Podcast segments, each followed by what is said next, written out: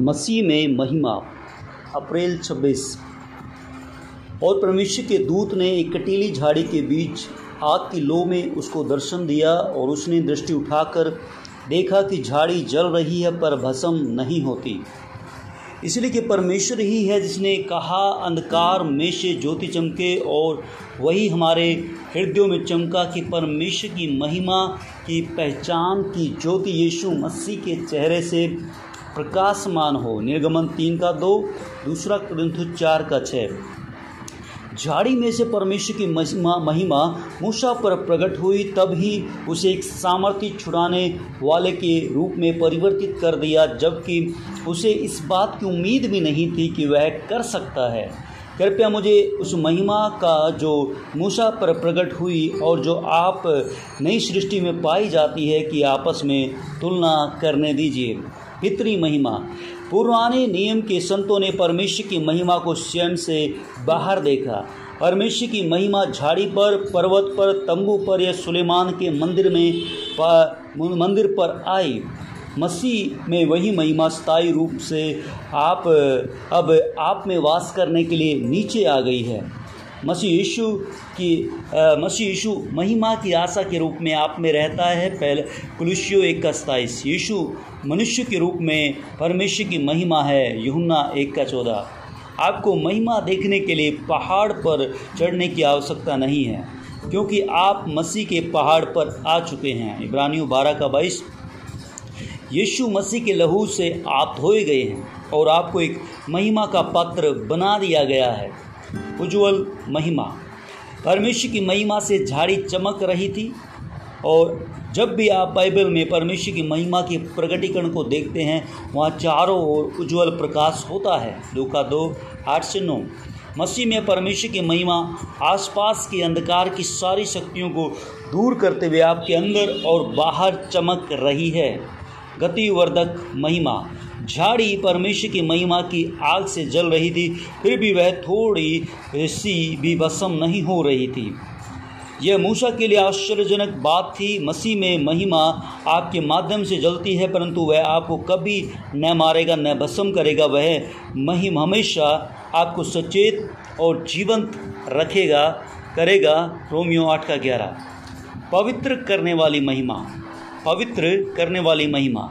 जब परमेश्वर की महिमा आती है तो परमेश्वर की पवित्रता और शुद्धता भी आती है। परमेश्वर की उपस्थिति के कारण साधारण झाड़ी एक पवित्र मैदान बन गई। जब परमेश्वर उतर आया तो सारा सीनै पर्वत पूरी तरह शुद्ध हो गया, ताकि कोई उसे छू ना सके। प्रभु के महायाजकों को भी स्वयं को परमेश्वर के लिए पवित्र करने की आज्ञा थी। निर्गमन उन्नीस का बाईस। महिमा पवित्र करती है। मसीह में आपकी उसकी महिमा आपको पूरी रीति शुद्ध और पवित्र करती है। अब आप परमेश्वर की महिमा से भरपूर उसके पवित्र मंदिर हैं। पहला कुरिन्थियों तीन सोलह से सत्रह। आकर्षित करने वाली महिमा। महिमा आकर्षित करती है। जब मूसा ने महिमा देखी तो वह झाड़ी की तरफ आकर्षित हो गया। मसीह में आप में जो मही परमेश्वर की महिमा है, वह भीड़ को मसीह की ओर आकर्षित करने के लिए सक्षम है। उसकी महिमा के कारण बड़ी भीड़ यीशु की तरफ आकर्षित हुई। लूका छः सोलह सत्रह से उन्नीस। वही महिमा इस संसार को मसीह की ओर आकर्षित करने के लिए आपके भीतर है। प्रगट महिमा। परमेश्वर की आवाज़ तब भी झाड़ी में से सुनाई दी जब उसकी महिमा उस पर चमक रही थी। निर्गमन तीन पाँच निर्गमन तीन अध्याय। मसीह में उसकी महिमित आवाज़ आपके भीतर सुनाई देती है। अब आपको सीनै पर्वत या उसके तंबू से उसकी आवाज़ की उम्मीद करने की आवश्यकता नहीं है। सम्मानित महिमा। परमेश्वर की महिमा न केवल पवित्र करती है, बल्कि इसके साथ सम्मान भी लाती है।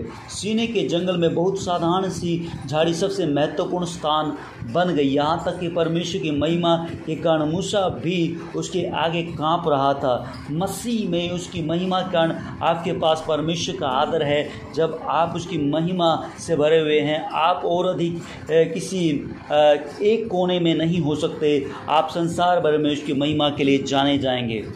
मेरे प्रियो, मसीह में जीवन एक महिमा का जीवन, एक सम्मान का जीवन, पवित्रता का जीवन, रहस्योद्घाटन का जीवन, आकर्षण का जीवन। आप अपने महिमित पिता के महिमित बच्चे हैं। अब उसकी महिमा को प्रकट कीजिए। हे प्रभु, आपको धन्यवाद, आप मुझ में परमेश्वर की महिमा की चमक और परमेश्वर की स्पष्ट छवि हैं।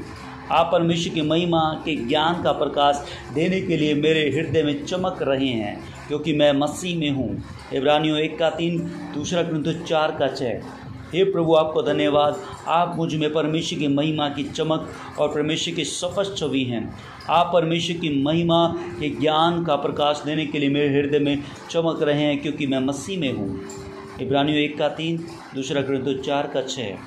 प्रभु आपको इस वचन के द्वारा आशीष दे, उन्नत करे, यीशु के नाम में, आमीन।